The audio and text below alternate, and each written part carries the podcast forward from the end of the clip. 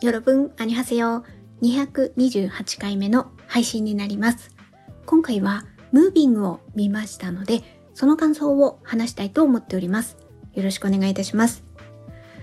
このドラマは2023年の韓国ドラマです。私が2023年10月の時点で見たのはディズニープラス。で、こちらで全20話でした。このドラマを見たきっかけなんですけれども、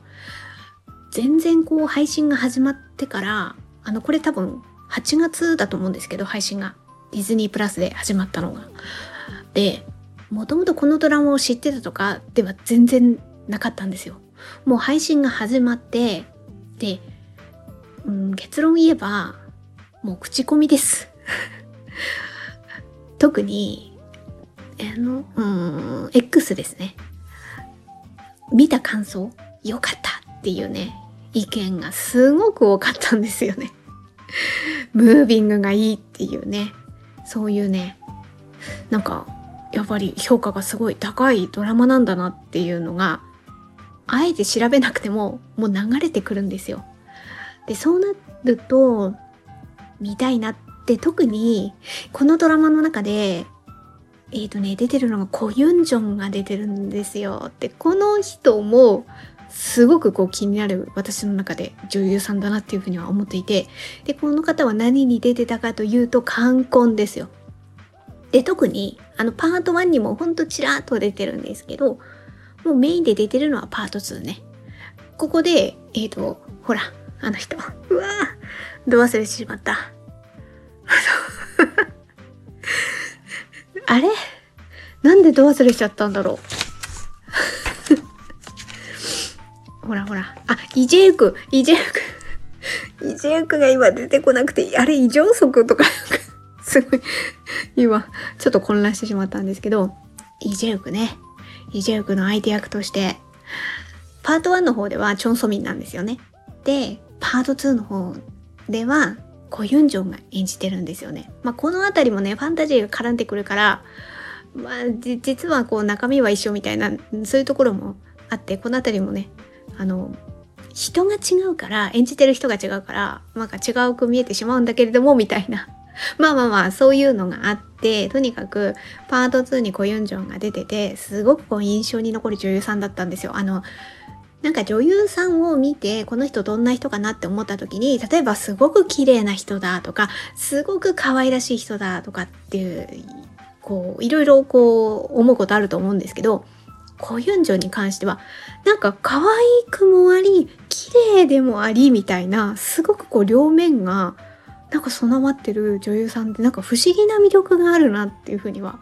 思ってたんですよね。だからあのその冠婚があって今度ムービングなわけじゃないですかいやすごいなと思って立て続けにみたいな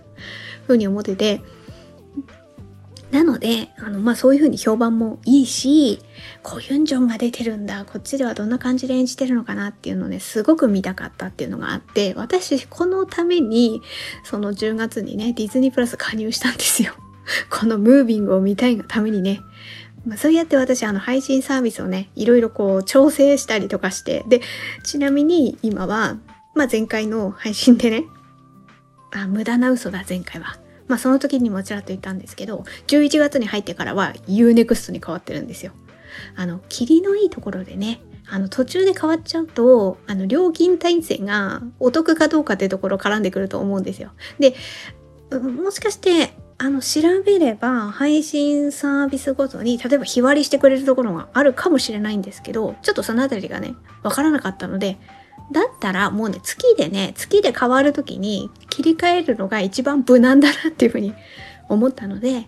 そのムービングを見た時はディズニープラスに入っていてで今は11月過ぎてからは一旦ディズニープラスお休みしてね、あ、だから10月の最後の日でお休みをして、11月1日からは Unext に入ってるみたいな感じでしてます。で、ちょっとね、あの、ムービングの感想を語るのがね、遅くなってしまって、本当はもう、もう一周して、もうちょっとしっかり内容を把握してから喋ろうとか思ってたんですけど、なんかね、そういう機会をね、逃してしまって、で、逃したままに感想を語らないでいってしまうと、ももっと語れなくなるわと思ったので、せめてね、あの今の記憶の中で印象残ってることを話しておこうっていうふうに思って今話してます。ですので解説は全然できないですしあと内容の把握も甘いので、まあ、そういう前提で もし聞かれる方は聞いていただければと思います。まあそれが以上がきっかけになります。で、ここからは簡単なあらすじを紹介していきます。まずはですね、大きな流れとしては、あの設定として、こう、人々の中に一定数突出した能力を持った超能力者っていうのが存在してるっていう設定なんですよ。で、そういう人たちを集めたチームが1990年代かなあの国家的なプロジェクトとして、まあある意味エリート部隊として非常にこうメンバーを集められてたっていう背景がもともとあったんですよね。それは国を守るためみたいな政治的な戦略のためとか、その他の国との戦いに備えてとか、あと南北問題があるからとか、まあそういう背景があってて、そういう特殊なエリート部隊がこう集められていたっていうもともと背景があったんですよね。で、それが、こういろんなこう政治的な背景が変わっていく中で、チームが縮小してしまったりとか、解散したりとかっていうところにこう翻弄されていってしまうんですよね。それによって、その舞台が、こう、バラバラになってしまう。っていうのが、まあ、もともとこう、背景にあって、で、今現在としては、その、え、何十、30年後？みたいな感じなんですよね。まあ、時が過ぎてみたいな。それが今の現在の、えっ、ー、と、だからあの、コユンジョンと、えっ、ー、と、コユンジョン演じるチャンヒスとか、あとイ・ジョンハン演じるボンソクが高校生っていう設定なんですよね。そこが、あの、現在っていう状況になっていて、それは、そのさっき言ったエリート部隊の子供たち世代なんですよね。なので、ストーリーはその子供たち世代から始まっていく。で、ここで、もう超能力者たちのエリート部隊の人たちはもうバラバラになってるんですけど、その子供たちの今のその世代になって、配達者 これがね、こう謎の人なんですけど、この配達、あ、配達員の人がね、突如に現れて、まあ、いかにも怪しいんですけど、怪しい人がね、一人現れて、その人が一人ずつ、この能力を持った、だから元、元このエリート部隊の中の超能力者たちを次々に殺していくっていう事件が起こるんですよね。で、このことを親たちが知っていて、で、大きく言えばやっぱ子供たちを守っていくっていう、まあそういうのが大きな軸となってあるんですよ、ストーリーとして。で、ここに見せ方として、大きく言えばこう3部構成みたいになってるんですよね。あのパキッパキッと分かれてるわけじゃないんですけどね。間間に徐々にあの回想シーンとかが挟まれてくる感じになるのででその辺りが挟まれてくることによって一つの大きなこうストーリーにつながっていくみたいな流れなんですけどとはいええっ、ー、とこう3部構成みたいになっていて最初はそのコユンジョン演じるチャンヒスのその高校生のなんか青春ストーリーみたいなところから 入り口がそこなんですよ。そこから入っていってまあそれが子供たち世代のうん物語が、まあ、何話かあってで、その後にメインの方がね、この親世代がメインの話になっていくんですよ。次がね。で、親世代じゃ、だから親世代の話だから、現在の親世代ではなくて、過去の、そのエリート部隊だった頃の、そしてこう、その、それぞれのメンバーが出会っていく。だから、親世代の、まあその、部隊、特殊部隊のどういう任務をしていたのかとか、で、そこでこう人間関係を築いていって、そこにもこうラブストーリーも絡んでくるんですよね。で、そういうところでこう家族を築いていく。っていうこの流れもねもうすごく丁寧に描かれてるんですよだからなんか途中と最初はねあの子供世代の話がメインの時はちょっとずつこうなんか回想シーンが入ってくるみたいな感じなんですけど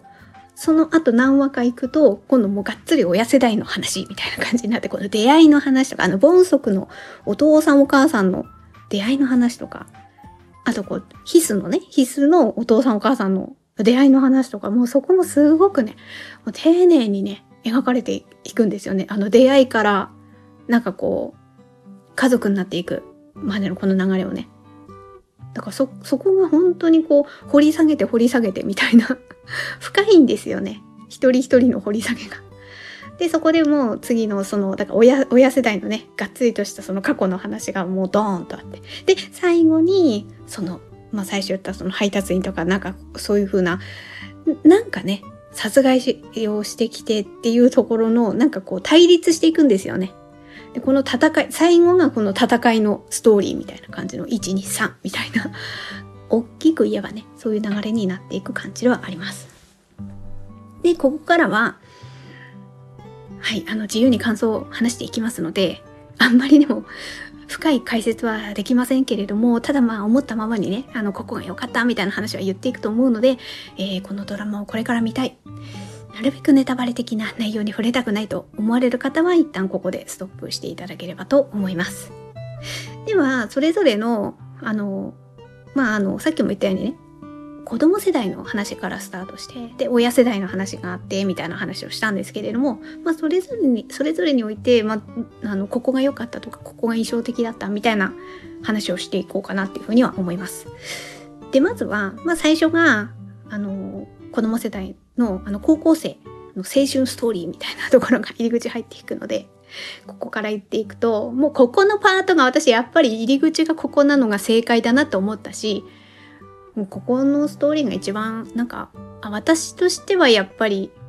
うんなんかすがすがしくてでみずみずしくてでもやっぱりちょっとなんかうんそれぞれに抱えてる秘密みたいなのがあるから時にやっぱひりついたりもするんですよね。そのあたりがすごくこう丁寧に描かれていたのが良かったなっていうふうには思いました。もうちょっとね具体的に言っていくとまずね そうね純粋っていうかうん、やっぱりいいなって思ったのは、やっぱボンソクのキャラクターも良かったですよね。もうヒスが転校して、ここにやってきて、で、多分一目惚れみたいな感じなんですよね。で、まあ、たまたまですけれども、ヒスにもボンソクにもそれぞれに能力があるんですよね。親から受け継いでる能力があって、でも子供世代はそういう親が特殊部隊だったとかそういうのがわからないんですよね。わからないけど、自分には何か他の人とは違う能力があるっていうのはまあ重々分かってるんですよ。で特に盆足の方なんかは母親が絶対その能力はバレちゃダメという。まあでもコントロールできなくて浮いていってしまうっていうのがあるからあの盆足はなんか浮いちゃうんですよね。空が飛べるっていうあの能力があってそれをコントロールできないんですよね。あのお父さんレベルに行くとね えっ、ー、と、チョインソン演じるドゥシクね、がお父さんなんですけど、お父さんレベルになったらもうひょいひょいひょいってこうコントロールできるんですけど、その子供であるボンソクはまだそういうふうにコントロールできないんですよね。だからね、最初わかんないんですけど、ああ、そうかと思って、あ、重りなんですよね。あの、リュックが重かったり、あとやたら水飲んでね、体重、確かにちょっとふわ、ふっくらなんですよね。多分この辺もなんか役作りみたいなところなんでしょうけれどもだそれはやっぱこう浮いてしまうからっていうところをなんとか防止するためなんですよね。でその能力がバレないようにでバレてしまうだから見つかることのやっぱ危険性っていうのが特にお母さんの方は分かってるからねただそれがあるからこそすごくこうまあ朗らかな感じのお母さんでもあるんだけれどもいやでもやっぱり何か秘密みたいななんかこうこれがバレたら大変なことになるっていうなんかすごい重荷を背負ってるみたいな感じもあるんですよね。でそれもボンソクも分かっているからそこにこう配慮しつつなるべくバレないようにと自分も思っているんだけれどもここでヒスと出会うことによって心がねふわっとなるんですよね。この辺がすごくこの青春ラブストーリーみたいなこのみずみずしさにこの純粋なみずみずしさとして表現されるんですよね。なんか思わず浮いちゃうんですよね。そこがなんか、いやー、可愛いなー、みたいな風に、私はちょっとそこがほのぼのだなと思って、で、ヒスもそれに気づくから、危ないって言って、こう、なんかこう、ほら、あの階段のシーンね。あの辺なんかもなんか、あの、ほら、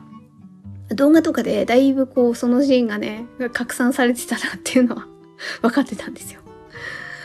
でもなんか、あ、ちょっとなんか脱線しますけど、このドラマってすごく宣伝が難しいドラマだななんても思いました。あのドラマによってはいろんな要素が盛り込まれてるドラマってもう他にもたくさんあると思うんですよ。あのなんか王道で言えば「愛の不時着」なんかそうですよね。ま、ラブストーリーでもあるけれども政治的な あなんか、まあ、作戦とか軍隊の話とかありますよね。だそうそういうところでね。あとあのなんだろう。北朝鮮の人のその生活スタイルとかね。一方でこうこっちこっちだから北と南のなんか違いみたいなところとかすごく描かれている。そういう意味ではねいろんな要素が入ってるんですけどでもやっぱり主役があの二人。リーチュウ隊長とユンセリっていうこの二人っていうのは、やっぱり最初から最後までこの二人がまずはドーンっているじゃないですか。だからこそ非常にアイコン、アイコンっていう言い方ちょっと軽いかもしれないですけども、でもまあ象徴的な二人ですよね。愛の不時着で、この二人みたいなね。っていうのはやっぱ大きな軸としてあるわけだから。でもこのムービングに関しては、なんかこの二人が大きな軸っていうのが言い難いんですよね。だからさっきも言ったようにこう三部構成みたいな感じにもなってるし子供世代の話もあれば大人その親世代の話もなんかまんべんなくこう散りばめられているからこの人がメインみたいなこと言い難いっていうのがあってまあそういう意味ではなんかオムニバス形式ななんかストーリーとも言えたりもするんですけどね。でもなんかこう振り幅が広いからその高校生の時の青春ストーリーとあとこう政治的な特殊部隊のねあのなんか国家プロジェクトみたいな そういう背景もあるしで最後の方なんか特にアクションシーンあのなんか肉体と肉体のぶつかり合いの戦闘シーンみたいな。なんかただ銃、銃でね、銃撃戦っていうアクションもあるかもしれないけれども、ムービングに関してはそれだけじゃないんですよね。もう体と体のぶつかり合いみたいなところのアクションも入ってくるから、もうなんか振り幅が広すぎるから、なんかこの人がメインみたいな感じでも言い難いしっていうところでなんかどこを軸に宣なんか宣伝するかの気持ちになった時にこれどこを主軸として宣伝を持ってこういうストーリーですよみたいな風に打ち立てるのってすごく難しいなってこれ勝手に思いながら見てました。だからちょっとね分かんなかったんですよ。なんでこんなにねあのいいいいってみんななんか言ってんの？みたいなことがね、理解できなくて、まあ、そういうのもあったから、うん、やっぱ見なきゃしょうがないよねっていうふうに思って、まあ、ディズニープラス加入したっていう経緯はあります。はい。じゃあ、あの、ちょっと、あの、思いついたので、あの、なんか宣伝のことを脱線してしまったんですけど、あの、話を戻しますね。あの、子供たち世代の時の話。で、えっ、ー、とね、あと象徴的な、こう、印象的なシーンとしては、ヒス、ヒスが、体育館で、あれは何でしたっけ、バスケットボールのこうゴールネットがなんか緩められていて、それがこう落ちてくるんですよね。ガタンって。で、そこにぶつかりそうになって、怪我しそうになったところを察知して、助けるんですよ。で、ボンソクも一緒にそこの体育館にいて気づいたから助けようと思ったけれども、結果としては、あの子があの怪力ガンフンかな？あの、すごくこう、スピードと、あと怪力の能力がもう突出してるガンフン。この子が結果助けることなんですよ。で、この子もなんかヒスのことがすごく気になる存在みたいな感じでは描かれているんですよね。で、だから、ボンソクは気づいて助けようと思ったんだけれども、ガンフンの方が早くヒスのところに駆け寄って結果助けたんですよ。で、それをボンソクが見ることによって傷つくんですよね。で、やっぱり悔しいところっていうのは、俺も助けられたのにっていう思いがあるからですよね。ボンソク飛べるから。ヒュンっていけるんですよね、多分ね。だけど、あの、さっきも言ったように、お母さんがこの能力がもう絶対バレてはいけないっていうことがあるから、わざと体重をね、ちょっと重くするような感じだし、あとは重荷をもうなんかつけてる、あお、重し？重しをつけてる状態でもあるんですよね。だから、あの、飛べなかったというか、とにかく助けられなかったんですよ。で、助けられずに、ガンフンが目の前で助けるとここう見ちゃったことの、すごく傷つきをこう、なんか、なんかここここがねなんかちょっとひりつくなんか切なみみたいなのがあって 特にこう純粋だからこそのやっぱ傷つきがあったんだろうな俺が方が本当は助けられたのだ助けたかったのにみたいなね。でなんかその後に飛ぶ練習かなんかするんですよね。なんかそこの悔しさがやっぱすごく募ってみたいななんかそこにつながるなんかそういうストーリーがね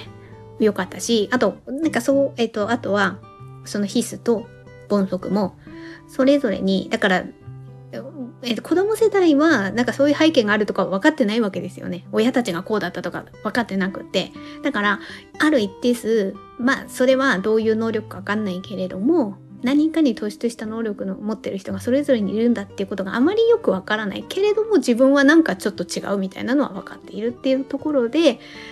こう学校が同じになることによってここの凡則と必須にそれぞれにああなたはこうなんだねで君はこうなんだねみたいなことがねあることが分かるで分かるからこそのなんか気持ちのこう共有みたいなことがあるんですよね。あとなんか家族に 抱えた背景もちょっと大変だぞみたいなところも多分ね、あの、お互いに過ごしていくことによって気づいていくから、なんかそこでこう心を通わせていくんですよね。なんかその過程もね、すごく丁寧。で、なんか、必須の話でしたっけ？なんか印象的なシーンありましたよね。なんかおかしいことじゃないんだよみたいなこと言うんですよね。ちょっと違うけど、でもそれはおかしいことじゃないみたいな感じで、なんか言うんですよね。だからそこら辺は結構すごく印象に残るシーンとしてはあったなっていうふうには思いました。で、これが子供世代の話。で、次、親世代の話ね。親世代もだいぶ丁寧にね、いや、ここまで丁寧に描くんだって思うくらい、この出会いのところと、あとこう、なんかこう作戦っていうか、そういう国家の状況に翻弄されていく様子とかね、そのあたりがなんかこう描かれていてもうなんかこうあ皆さんどうですかね？どの人にこうちょっと心を寄せたかなっていうのがなんかそれぞれあると思うんですよ。で私はですねやかんやいってやっぱりあのあのあの人のお父さんですよ。えっ、ー、とねヒスのお父さんだな。名前何でしたっけ？えっ、ー、とねえー、っと、チャンヒスのお父さんだから、ジュオンね。チャンジュオン。この、あだから能力としては回復能力者なんですよね。だからヒスもそうなんですよね。なんか怪我しても、まあ、確かに出血とかするんですけど、治るんですよ。だから大ごとにはならないっていうことが能力としてあるから、あの、無鉄砲なことができちゃうっていうところはあるんですよね。なんか乗り込んでいけるんですよね。特にだからジオンっていうところはそういうことを活かして、なんかチンピラの、なんか、あの、中にいたりとかするし、でも、なんていうかな、不器用なところもあるから、あま、そこが、ある意味可愛げがあるようにも見えたんじゃないのかなって、これは勝手な、勝手な妄想ですけど、えっ、ー、と、だから、えっ、ー、と、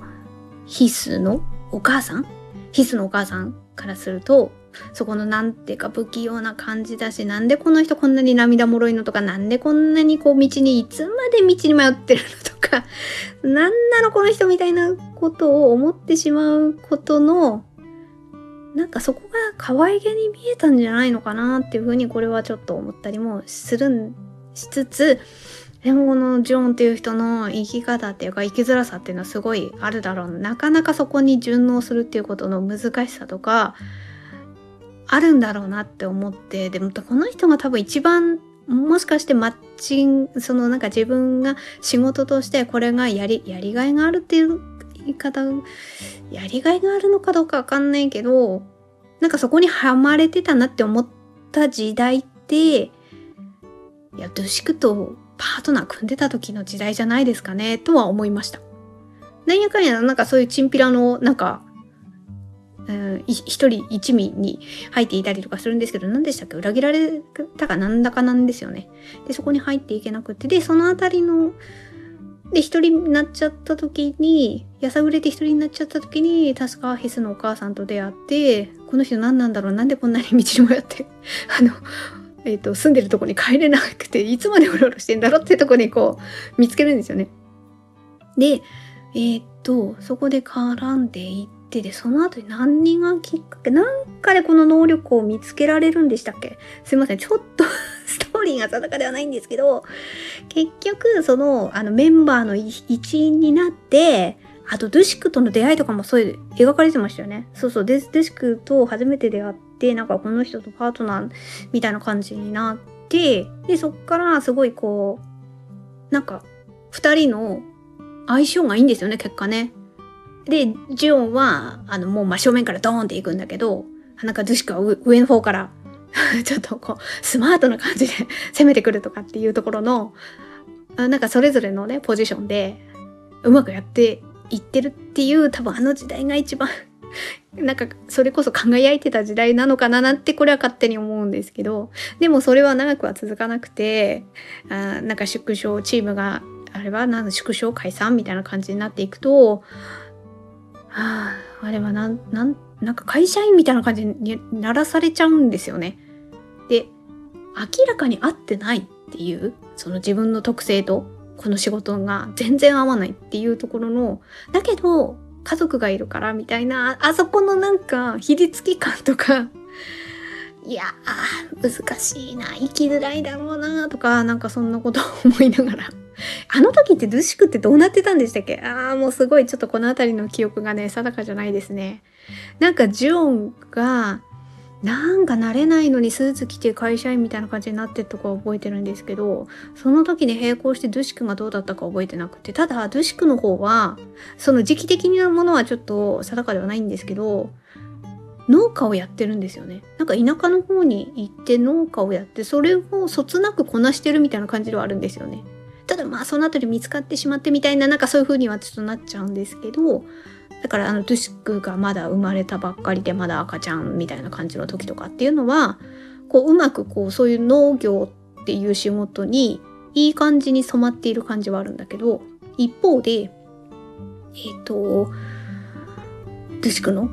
方か。あドゥシクじゃないやジュオンの方か。あの辺りはすごくこうなんかこう家族がいるからなんかや仕事やんなきゃいけないけどここにはなかなかハマれないみたいなところが なんか見ていて切なかったなって思ってなんかあれを見た時にあの人を思い出したんですよね私。太陽の末裔のサブカップルのほらあの人。えーと名前が出てこない。はい。えー、ちょっと調べてきました。あの、デヨンだ。そう、デヨン。この人をね、なんかね、ちょっとね、思い出す感じが、私は勝手に、なんか、ちょっとふとよぎった感じはありましたかね。あの、ディオンの方も、めちゃめちゃその軍隊っていうところの、その、あの、環境がね、合ってるんですよ。なんかほんと軍人さんみたいな感じな人だからね、ああ、合ってるなーっていう風に見てるんだけど、この、えっ、ー、と、ミョンジュと付き合うことを条件に、あの、そのミョンジュのお父さんから仕事を辞めろって言われるんですよね。それが条件だみたいなこと出されて、で、まあ辞めるかどうかみたいなところ、途中でなっていくんですよ。で、あの時の私感想を言う時も、あ、感想を、まあ、言っていて、そこでも話したんですけど、この人にその仕事を奪われたらこの人大変だろうな、みたいな風に思ってたんですよ。でも結果、あの太陽の末裔ではそうはならなかったんですよね。ちょっとあのストーリーの流れとしては。でもなんかあれを、このジオンにもすごく感じて、いや、あの、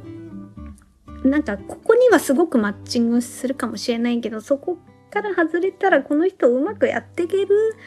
のは難しいんじゃないかな、みたいな。気持ちになっていて、なんかそこがなんか辛いな、みたいな風に。だからよりね、印象に残ってるのかもしれないし、あと、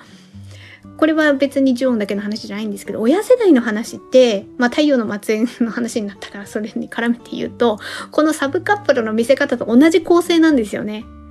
だから子供たちの時代の話から始まるってことは、親からしたら、なんかその結果なんですよ。あの特殊部隊でエリート部隊の中の一員としてやっていたその先のストーリーがそこの子供たちが生まれてそこの家庭っていうところから始まる。で、その時のお父さん、えー、お父さんお母さん、だから、えーと、だから、コユンジョンの方のヒスは、お母さんがもういないじゃないですか。もういない、あの、お父さんとヒスしかいないっていうのがもう結論として分かっちゃってるんですよね。で、えっ、ー、と、ボンソクの方は、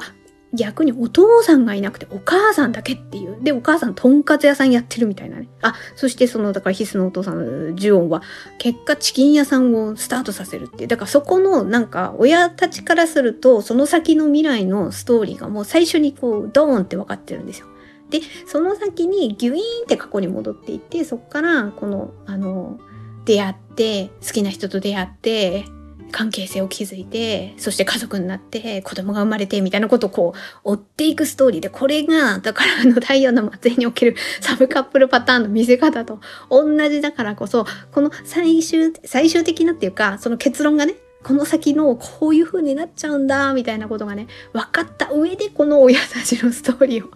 見ていくっていうところのね、ああ、ああいう風になっちゃってんだよな、みたいなことを思いながら見ていく見せ方なんですよね。この辺でもこうなんか引き継げられる感じはあるんですよね。あ、今こうだけど、過去はこうだったんだな、みたいなやつですよ。だから全体的通して言えるんですけど、全然なんか、いや、このストーリーいらなくないとか、いや、ここちょっとなんかテンポが、なんかさっきまではサクサク見てたけど、ここはちょっとテンポがな、みたいな風に思うことがないんですよね、このムービングって。ずっと、ずっと、こう過去に行ったり、いや、今の現代を言ってたら、過去に行って、あの、こういうことがあって、あ、こうなって、こうなって、こうなったのね、みたいな風な答え合わせをしていくみたいな感じになっていって、構成が。だからもうずっと、もう私だから、あの、久しぶりにこのムービングがね、あの、寝不足ドラマですよ。私にとっての。久しぶりですね。あの、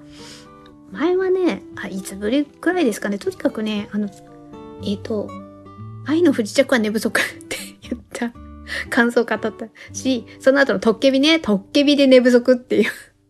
トッケビとかもね、ほんと夜中の3時とかまで 見てたなって。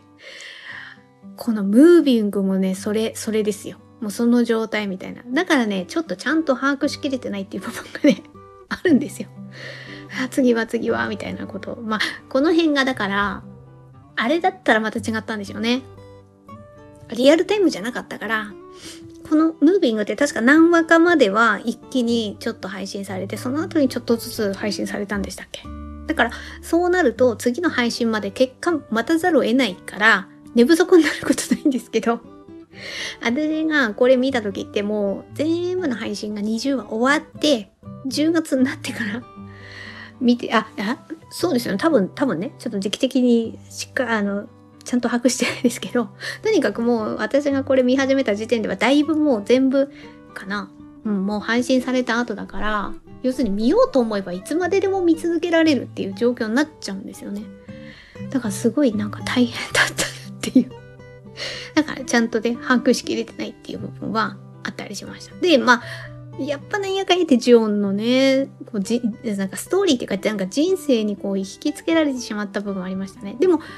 ドゥシクもいいんですよね。ドゥシクっていうか、いや、チョインソンいい、いいなっていうふうに、私は、えっ、と、過去には、大丈夫間ですね。感想を語ってるのは。それくらいですかね。あんまりね、なんか、すごくこう、ずっとこの人のドラマをちゃんと見てきたっていうことが言えないので、あの、バリでの出来事とかも見なきゃならんと思って、未だに見れてないんですよね。でも、ほら、今、私、11月なっていうか UNEXT 加入してるので、見ようと思ったら見れるんですよ。でも、あの、バリでの出来事ってなんか、ちょっと大変みたいな 気持ちが持っていかれドラマみたいな感じがあるから、いや、なんかね、そういうところもね、ちょっとなんか勇気が必要なんですよ。あの、ちょっとみんな大変だぞ、みたいな風にね、思っちゃったりするから。でもやっぱりなんやかんやで、そのドラマって、やっぱその時代にこう一石を投じたドラマ的な立ち位置だと思うので、別にあのすぐとは言わないんですけども UNEXT に加入してる時点そのねその中で見見なきゃいけないなっていうのはちょっと思ってますね。まあちょっとあの話それましたけど、とにかくチョインソンが良かったなっていう。こうなんか年を重ねたなんか大人の色気みたいな感じのところとか、でもなんかこう、ピュアな感じもあるんですよね。えっ、ー、と、ほら、だから、ボンソクのお母さんとのなんか出会いのところとかのなんかピュアな感じっていうところもちょっとはにかむかような感じの雰囲気もあるし、あのあたりがすごいね、いい感じに演じてたなっていうのが すごく印象的だなっていうのはありました。まあだから親世代の感じはそんな感じですかね。で、あとは、今の流れは特に、えっ、ー、と、ヒスの、まあお父さん、お父さんお母さん、あと、ンソクのお父さんお母さんみたいな話ばっかりしてるんですけど、でも、他にも登場人物がいろいろいて、で、さらにね、メインの主役級の人だけじゃなくて、他のメンバー、脇役の人、そこの背景まで掘り下げてるんですよね。その悪、それこそ悪役のね、悪役のこの幼少期はこんな感じだったみたいなのもちょいちょいこう入ってくるじゃないですか。あ、この人急にこうなったわけじゃなくて過去にこんなことがあった人生をこの人生きてきたんだなみたいなそこ見せてくるんですよね。だからそのあたりもすごく丁寧だし、まあ、だから、まあ、20話だからこそそこまで描けるっていうのもあるのかもしれないし、ただそういう背景をストーリーの中に入れ込んでくるってやっぱ相当大変だなとも思うんだけれどもでもやっぱなんかすごいこの背景のなんかそれぞれの背景が描かれ方が相当充実してたなっていうのがあったのでそういう意味でもこう見応えが満載だドラマだなっていうふうに思う。ったしだからこそねあの本当あのあれですよあれでもないんですよねなんかカンドラあるあるが詰まったドラマとも言い難いというかあのどちらかといえば、なんかカンドラ好きにおすすめするっていうよりは、もう全然カンドラとか関係なく、もうとにかくいいよみたいな風に 言えるタイプのドラマだなとは思いました。だからそういう意味ではあの観光もそうなんですよね。私はそう思っていて、観光もそうだし、このドラマもそうだなっていう風に思いました。だから、もともとカンドラ好きとかではなくて幅広いね、あの層に届くドラマなんだろうなっていう風には思いました。ではここからはツッコミポイント になっていくんですけど、もうツッコミポイントはここだけです、私。やっぱり後半の、もう肉体と肉体のぶつかり合いのこのアクションシーン、ここが私もお腹いっぱいすぎだったなっていう、あの程度がちょっと自分の限界を超えるなっていう感じはありました。だからここはね、難しいんですよ。やっぱ好みの問題っていうのがあるから、なんか一方で、だから私はもうお腹いっぱいって思っちゃったんですよね。でも一方で、ああいうところのアクションシーンがすごい見応えがあるっていう風に捉える人もいると思うんですよね。だそういう人には最後まで刺さって届くドラマ。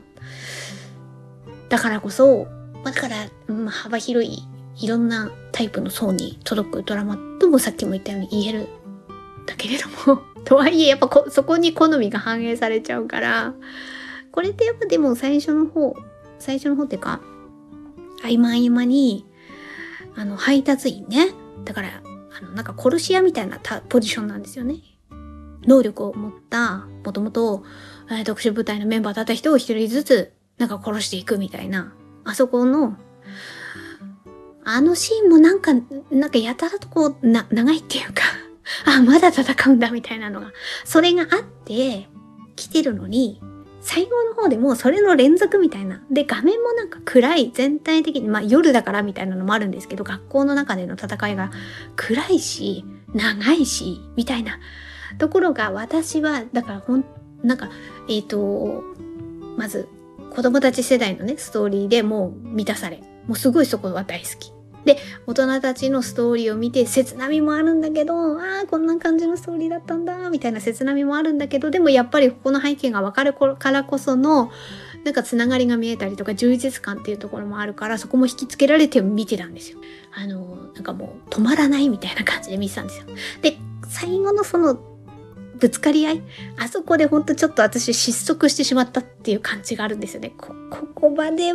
ここまで長く、ここまでずっと描かなくてもって私はちょっと思ってしまう。その印象がちょっと強すぎて、最後の方に。でそこでちょっと私の気持ちがちょっと失速してしまったっていうところがね。だからね、もう本当さっきも言ったように、これはね、好みの問題としか言いようがないので、だから、とあ逆に言えばツッコミポイントはそこくらいなんですよ。てかその他はもうストーリーも充実しててもう演技もそれぞれの演技も良かったしみたいなことしか言いようがないっていう。